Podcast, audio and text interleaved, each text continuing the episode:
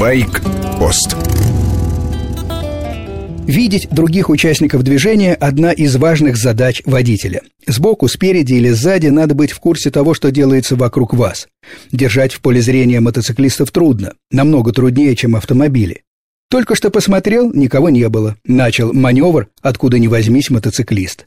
Таких автомобильных рассказов много. Заканчиваются проклятием двухколесного транспорта. Неправильно это, друзья автомобилисты. Вы можете нас не любить, не сторониться галантно, чтобы мы проскользнули в междурядье. Это дело добровольное. Но видеть обязаны. И для этого надо поработать над собой. Ну, начнем с простого. Вот перекресток.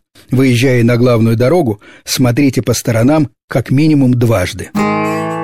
Автомобилистам не стоит в боковых зеркалах любоваться блестящими бортами собственной машины. Вы и так знаете, чистая она или не очень. В боковом зеркале полезно видеть соседний ряд и только самым краем часть заднего крыла вашей машины. С таким обзором больше шансов заметить одиночную фару мотоцикла.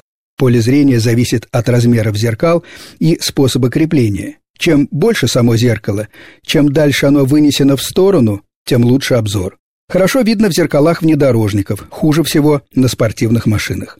Водители мотоциклов со своей стороны должны делать все, чтобы их было проще заметить стоит держаться подальше от так называемых слепых зон в зеркалах, то есть не ехать около задних пассажирских дверей машин. Именно в этом положении сбоку и чуть сзади мотоцикл плохо виден водителю автомобиля. Зрительный контакт – еще одно слагаемое безопасной езды мотоциклистов рядом с машиной. Для нас очень важно видеть водителя в машине. Вот человек бросает взгляд на зеркало, и мы глаза в глаза видим друг друга.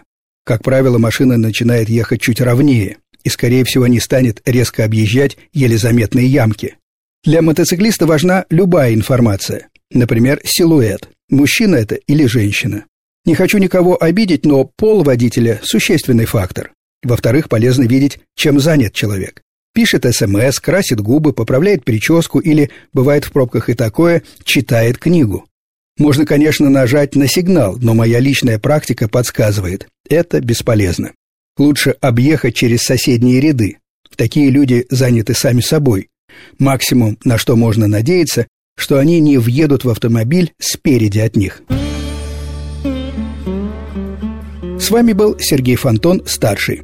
Слушайте короткие выпуски по будням, а в воскресенье принимайте участие в большой программе «Байкпост». Эфир с часу до двух дня.